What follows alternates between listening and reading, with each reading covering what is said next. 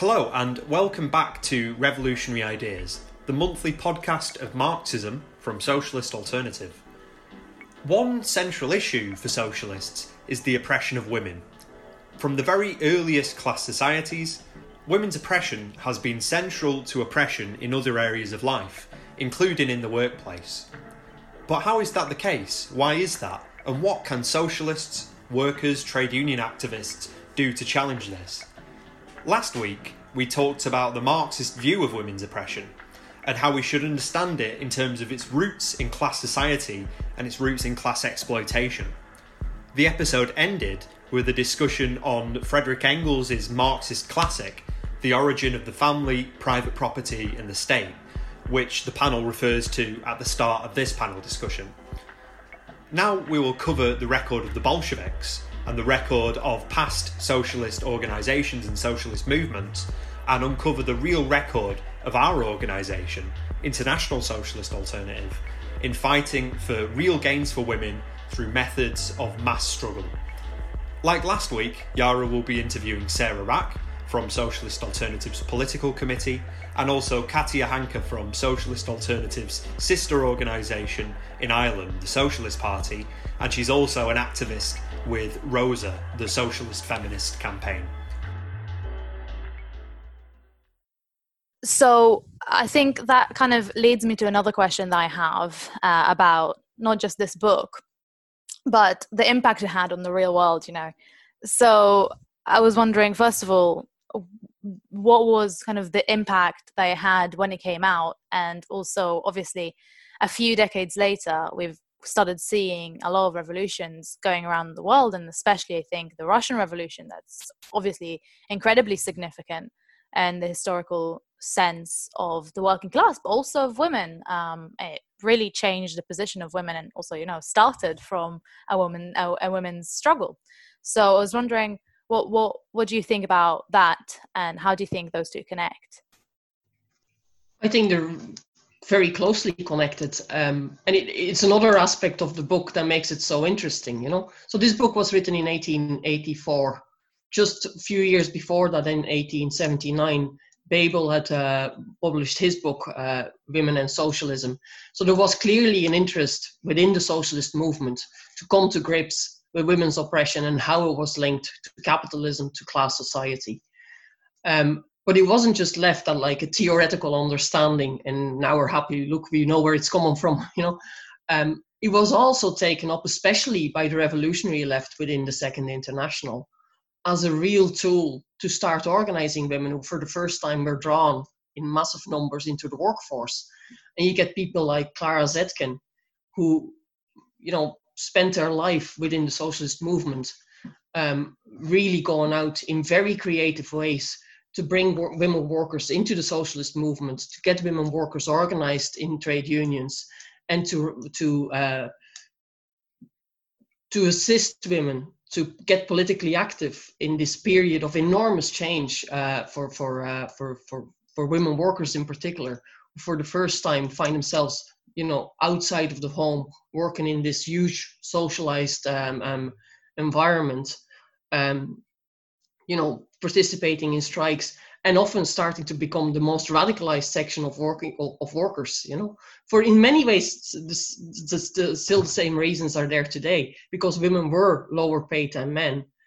They were more exploited than men. They were also carry, carrying this double burden of, of, of, of all the domestic tasks that, uh, that, that were facing them and you know let's you know the in, in the 19th century no washing machines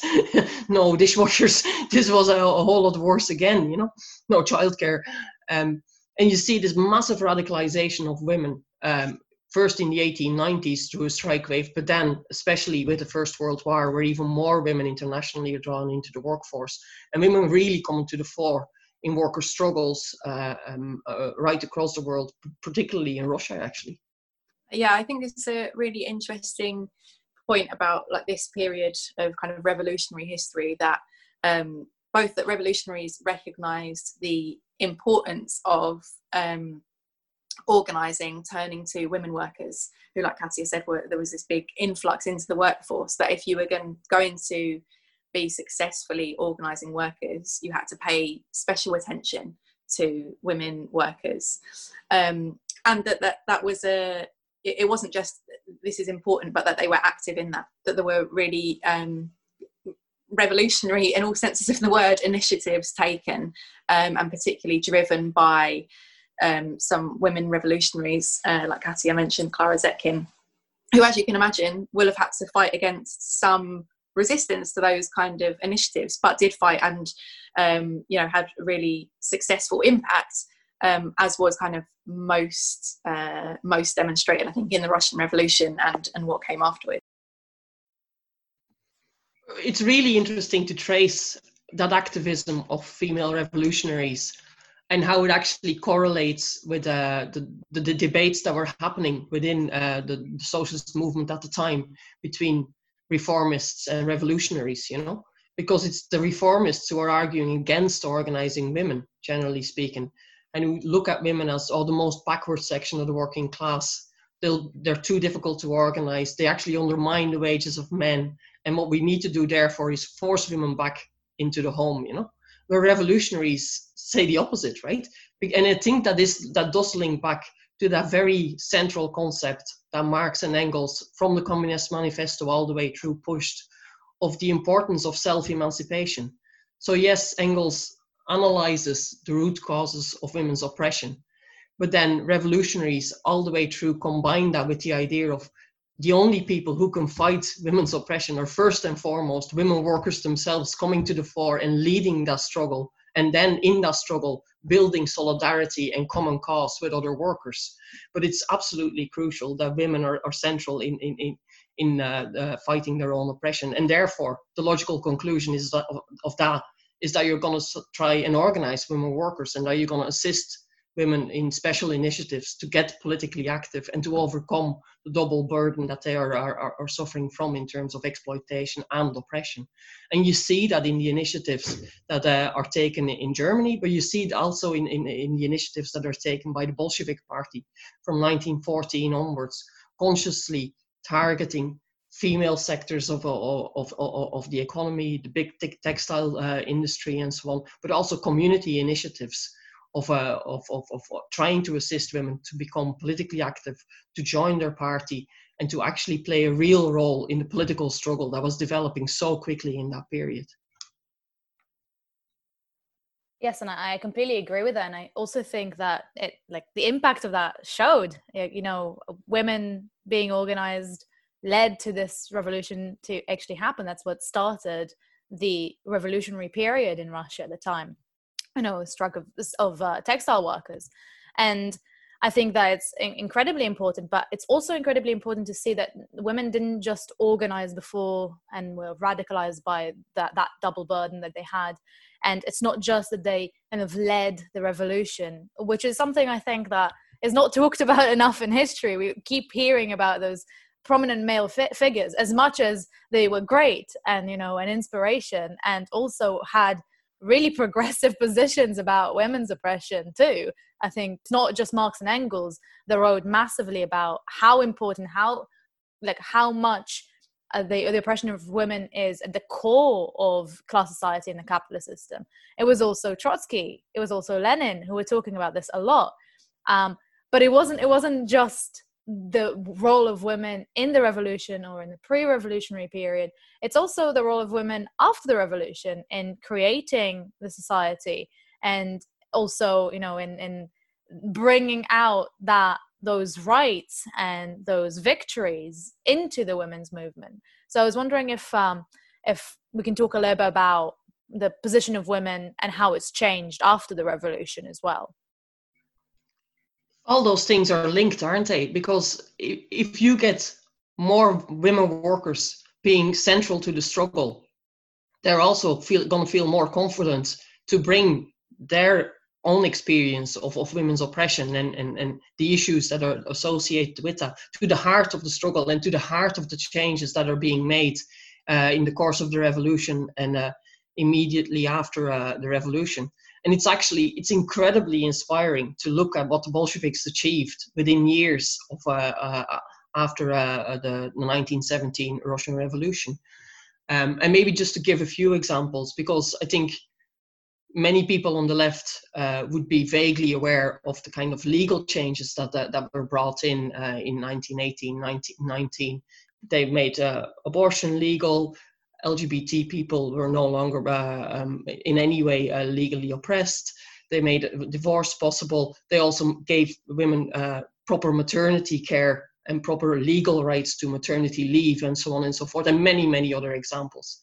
but I think what is even more interesting to discuss is that they only saw that as a starting point. They saw that as like the very bare minimum that had to just, you know, get that out of the way, at least legally, all that is sorted, you know, equal pay and so on. But now we need to start a real fight of actually dealing with the hundreds of years of ideological oppression uh, that, that, that has accompanied um, um, the oppression of women you know the the the, um, the extremely patriarchal backward society uh, that, that, Russia uh, still was in uh, in 1917, and how do you challenge all that? So they set up this uh, women's organization, Zhenotdel, um, which was meant to assist women to realize uh, the newfound rights that, that they had been given. Um, but also to assist women to become more politically active, more involved in this new state, and get you know get more of a stake and a say in how things could be organized and so on so you get on an economic level um, the setting up of canteens uh, childcare facilities literary li- literacy circles because illiteracy was still a, a massive deal and so on. But you also get specific schemes where they take women workers and give them internships into uh, parts of the state apparatus. So the organizing of new departments uh, women workers are brought into them to feed in their own experience in terms of what they think would work best, but also to learn new skills in terms of administration and so on and so forth, which they then at the end of their one year internship can take back to the area where they live and in their own community implement and so on and so forth. And you're talking about a, a program on a massive scale. Uh, Krupskaya um, talks in the, in the early 1930s of the fact that probably nearly 10 million people were delegates, part you know, were part of this intern uh, scheme. You know, so there was an enormous impetus after the revolution to make to fight oppression in every way possible, legally, economically, but also socially, ideologically, psychologically, um, you know, and, and, and even sexually in terms of the enormous uh, of, uh, of, of, of, sexual liberation uh, uh, amongst the new generation of people who realized all these newfound freedoms were actually possible now. Yeah, I always think that it's you have to kind of step back and think about when this was 1917 and the position facing women in most of the world at that time and just how much um, revolutionary progress was made for women in such a short space of time. Um, and I think I, I agree um, with what you're saying, Katja, that kind of the most interesting thing about it, it in a sense, um, is yes, the legal advances were excellent and essential, and you know all the communal laundries and canteens and everything uh, made a huge difference, no doubt. Um, but the kind of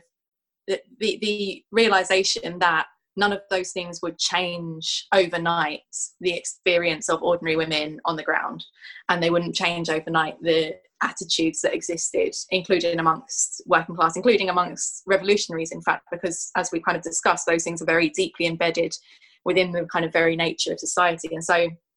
taking a conscious approach to continuing even once you've changed uh, you've carried out this major transformation of society to continuing a conscious approach to try to in every way tackle um, those attitudes and and to really work on the um, yeah striving for the maximum involvement of women at every level of society um, and that that's something that you know was really taken very seriously by the the Bolsheviks at every stage and actually I was just reading about the 1905 revolution which is kind of the um, precursor to 1917 practice run, if you like. um, that in that the um, there was a, a, very small proportion of members of the, the Bolshevik Party were women,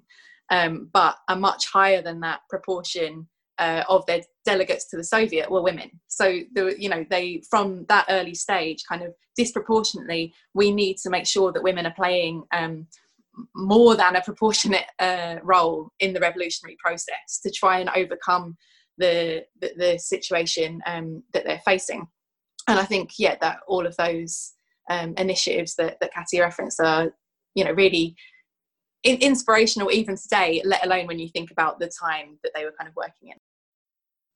Yeah, I really agree with it. And I think that also, you know, even today, obviously we still live under a capitalist system. Uh, but even today, like it's it's a conscious effort that we're trying to make in not just radicalizing women,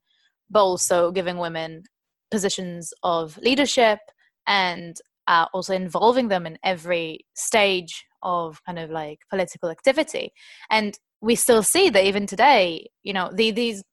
these perceptions and these kind of power relations are so entrenched in society they're so endemic to the system that they're not going to go away in one day. You can change legality in one day uh, and that was done but you can't change first of all the internalized sexism the women have and you know we, we see that in everywhere. In the classroom we see that women are less likely to speak even though women are still you know like are now legally allowed to go to university. And uh, women in in some countries like in britain have a higher percentage uh, in universities. They're still less in kind of uh, in, in positions of power. They're still even speak less in lectures. And i think that i think that's something that is not going to go away the day after the revolution. It's something that needs to be consciously dealt with and if we're talking about today, I also wanted to kind of bring the conversation to the last few decades or even the last decade that I think has seen massive progress in terms of women going out, fighting, and struggling. Uh, against the system and against uh, women's oppression. you know, we've had at the beginning of the last decade, we had this massive slut walk movement that became international um, and was kind of feeding off the kind of revolutionary wave that was happening at the time uh, with the without the connection to women's oppression. But then as this the the decade progressed, we've also seen we, we mentioned the Me Too movement a little bit before, but we've seen this movement that's genuinely started changing so much about the way that we kind of talk about the position of women in society, but also brought some, you know, tangible changes, even if not enough. Um, so I was wondering, first of all, do you think that these movements kind of signify a change within the capitalist system, or do you think that socialism is still relevant? Well, firstly, I think that the the movements that have taken place in the last decade have been some of the most inspirational that have taken place um, in that decade um, you know, Yari mentioned a whole number of them. The the movements against violence against women in Latin America for abortion rights in Poland and Ireland, which I think uh, Katia should um, speak about. Um, I think they have kind of inspired, particularly a young a generation of young people, um, to be interested in changing society in a general way, as well as you know starting from the, the specific issue of the oppression of women. And they've been movements that are very determined, very radical, um, that have uh, in, instinctive internationalism that are you know linking up between the movements in different um, places, which is really significant. Um, but also have a, a very kind of fundamental questioning of the way have led to a, a, very fundamental questioning of the way that society is and recognition that it doesn't have to have to be like that. I think if you look at on a whole number of um, different factors the attitudes of um, young people now compared to young people 15 years ago for example there's been some really uh, huge transformations in attitudes towards um, gender and uh, you know a whole, whole load, a whole number of um, other other things. And so, socialist alternative um, in Britain and international socialist alternative around the world have been really participating in all these movements because they're they're so important. Um, and what you know, one of the things that we raise in them all is how can they win that's the question for us is um, inspirational movements are just that they're inspirational but the question is how can they achieve um, real change? And i think for that we do have to go back to kind of what we've discussed earlier in the discussion of the fundamental fact remains that um, the oppression of women and in all its forms is inherently linked to the capitalist system. And so for these movements to have um, significant and lasting uh, effects which I think is what the majority of people involved in them are, are wanting to wanting to win, um, then they need to uh, be challenging capitalism um, and and trying to link the, the immediate demands that they're raising to the need to transform society fundamentally in order to, to change that oppression.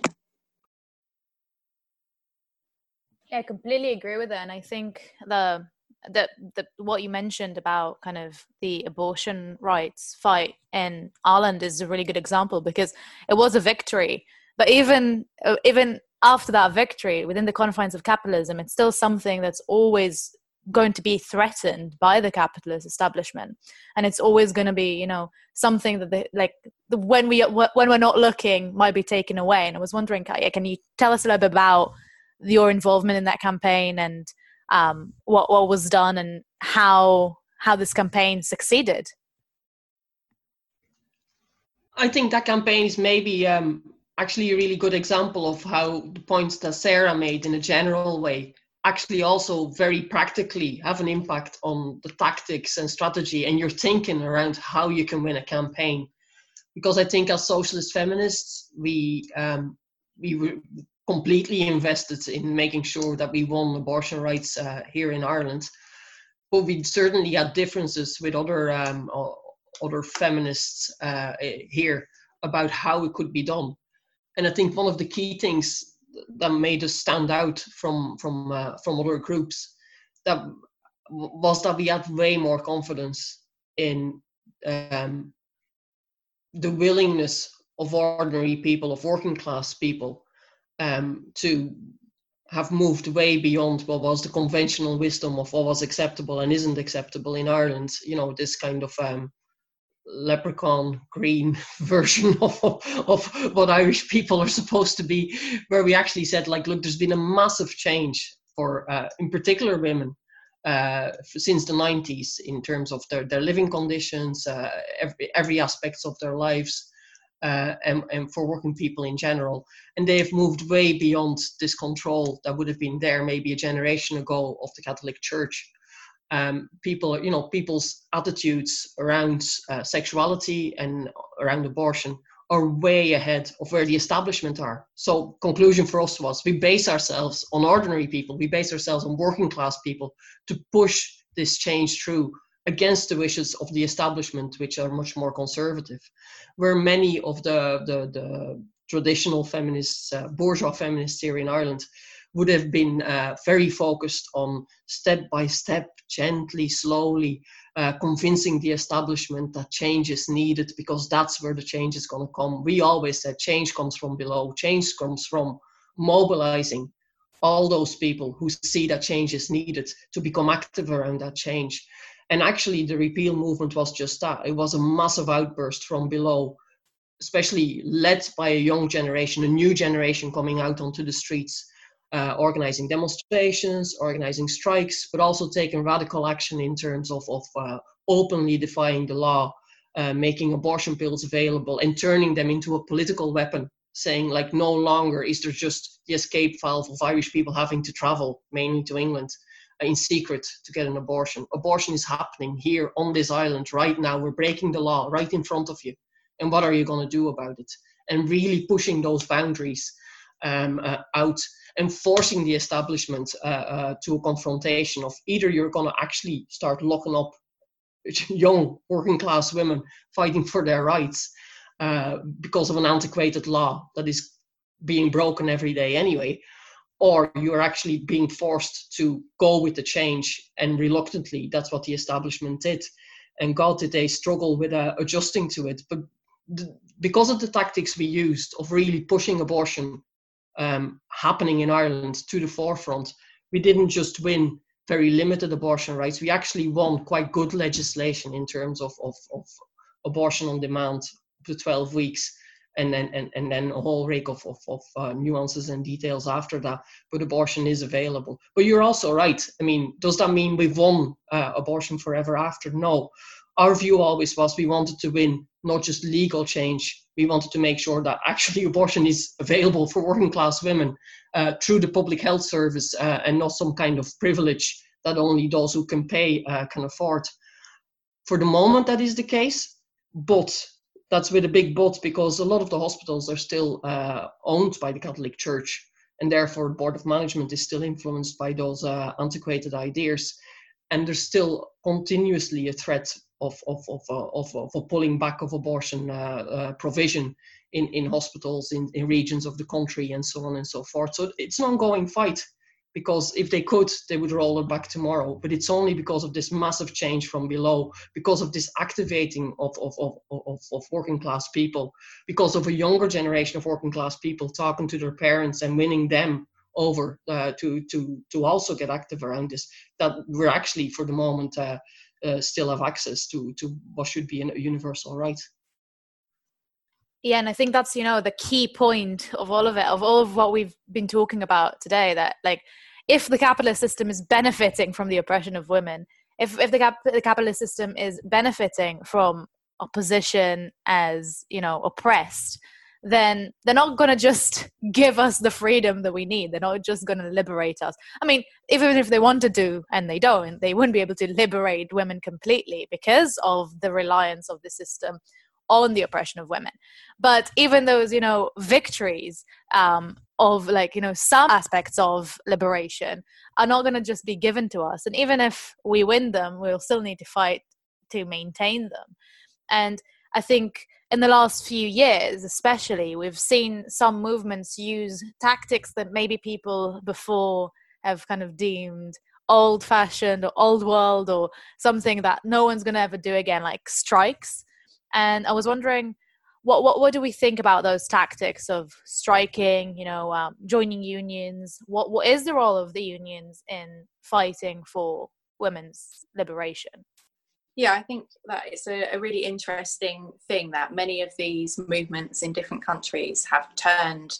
back to um, the method of strike, like you say, but in general, the methods of mass struggle um, because you know prior to the last decade there was kind of a prevailing idea that the, the time for mass struggle was over and the way now for women to, to win liberation was mainly through individual action and through you know individual women standing up against discrimination maybe getting into boardrooms uh, becoming elected politicians those kind of things um, which maybe is a whole other discussion about whether that actually benefits working class women in any way. But uh, I think you know that, that, that is a really positive turn from our point of view that there is um, i think a, an instinctive understanding uh, amongst this generation of feminists that um, there is a need for the mass participation of people um, of all genders in fact in the fight against um, the oppression of women and that's really positive i suppose the the issue of the trade unions, which would be maybe kind of the traditional bodies who have used the tactic of the strike, um, is an interesting one uh, and slightly different because I think the first thing to say is that in general, on an international scale, the trade unions have not played the role that they should have done in these movements, um, that they've kind of stood back and not seen the significance of the, the anger that exists on these issues and the, the struggle that's um, taking place. But I think that that is not necessarily a, a lasting fact. That's related to all kinds of problems that exist within the trade unions and failures of leadership, a shift to the right in those unions, which maybe should form a podcast within itself. Um, but uh, the point for us is that what the trade unions represent is the organisation um, with, within the workplace of the working class. And because of everything we've discussed earlier in this discussion, uh, we see the working class as being the force within society that has the potential power to bring about change. Yeah, I think it's incredibly inspiring to see how um, feminist movements over the last 10 years have developed and uh, the, the strategies and tactics they're adopting. Um, I think that aspect of uh, instinctual international solidarity is incredibly inspiring uh, and a really you know it's not just um, feminist struggles where that is where you can see that the environmental movement many other movements also have that same kind of characteristic. But for instance i know that here in ireland the struggle for abortion rights was directly inspired by some of the tactics used in poland um, and, and the idea of, of, of, a, of a women's strike, which was tried out first in Poland, was implemented, adapted and implemented in Ireland into a strike full stop, which wasn't exclusively for women. And then that inspired actions in, in, in Argentina directly, you know. So you can see how this movement truly is international in terms of drawing lessons uh, from, from, from fellow struggles uh, across the world. And that, that's a really, really positive uh, thing, I think it also points towards this um, innate instinct for the need to get organized amongst working people. Um, and I think the idea of, of, of, of getting organized to be able to organize a strike and so on um, obviously poses the question of, of, of, of, unionization, of workplace organization in some kinds. And traditionally, that would be through the trade unions. Um, and really, certainly in Ireland, it's been a pity that the trade unions haven't engaged themselves in, in, in that struggle um, um, so far. Um, and I think they missed out on an opportunity to organize a new generation of workers who are mainly working in non unionized sectors in very precarious jobs and so on and so forth. But if you look at the broader um, developments that are happening, the idea that people are starting to use strikes, that people see the centrality of, of, of workplace struggles in terms of fighting on a whole range of issues, not just purely economic struggles related to the workplace, but also political issues, broader issues of oppression, and so on and so forth. That does point to a, a rejuvenation of, of, of, of, of union struggles. And you can actually see some of that happening in the US in terms of teacher strikes and so on, where, you know, once again, being unionized is given a new meaning, a much more radical meaning, a much more rele- much more relevancy and I think that's really important for us to to register and uh, and, and and to be in and around. Um, last weekend in Belgium, health workers went out on the street, um, got massive solidarity from other sectors of the economy, and again, kind of used their workplace power to highlight a whole number of issues, including the low uh, low pay in the sector because it's a, it's a overwhelmingly female sector, um, and linking those issues of oppression with, uh, with, with the need for uh, for solidarity amongst working class people and the need to organize in their workplaces. Yeah, I think those are really, really good points, and especially I think the, the the point that you've made about how those struggles around the world are inspiring one another, and I think that that is kind of like a central point of what Marxists have been saying for like over hundred years now, um, that kind of the system is a global system and the fight against it has to be international. And it's not just in you know the t- in terms of solidarity it's not just in terms of learning from one another but it's also in terms of fighting together and organizing together on a national but also international um, level to fight those international issues and i think that is a great and inspiring point to finish on um, I think this this has been really really interesting. Um, I think both like you know hearing about the history and the theory behind the oppression of women, but also how we're going to fight it and why is like I think Sarah said, well, what's the most you know effective way to actually win the liberation of women, which I think we managed to touch on. Uh, even though we might not have had the time to, uh, you know, draw out a full program, but if the uh, listeners want to learn more about what we think is the way to go forward with the struggle, and of course, read more about our analysis of women's oppression and the way to fight it, then uh, please go to our website. Um, it's going to be linked in the description. And of course, join us. Uh, if you're in uh, England, Wales, and Scotland, you can always go uh, to our website and register there, or of course, go to the internationalsocialist.net website uh, and register there too if you're out of England, Wales, and Scotland. So it was great talking to you. Thank you, Sarah. Thank you, Katya. And thank you for everyone listening. See you next month. If you like what you've heard in this episode, I want to urge you to get in contact with Socialist Alternative today. Go to socialistalternative.net where we have information on various upcoming events, different news stories, our analysis on what's happening around the world, and information on how you can get in touch and take part in the fight for socialism. Go to our Facebook page, which is Socialist Alternative ISA England, Wales, and Scotland. For our Instagram, go to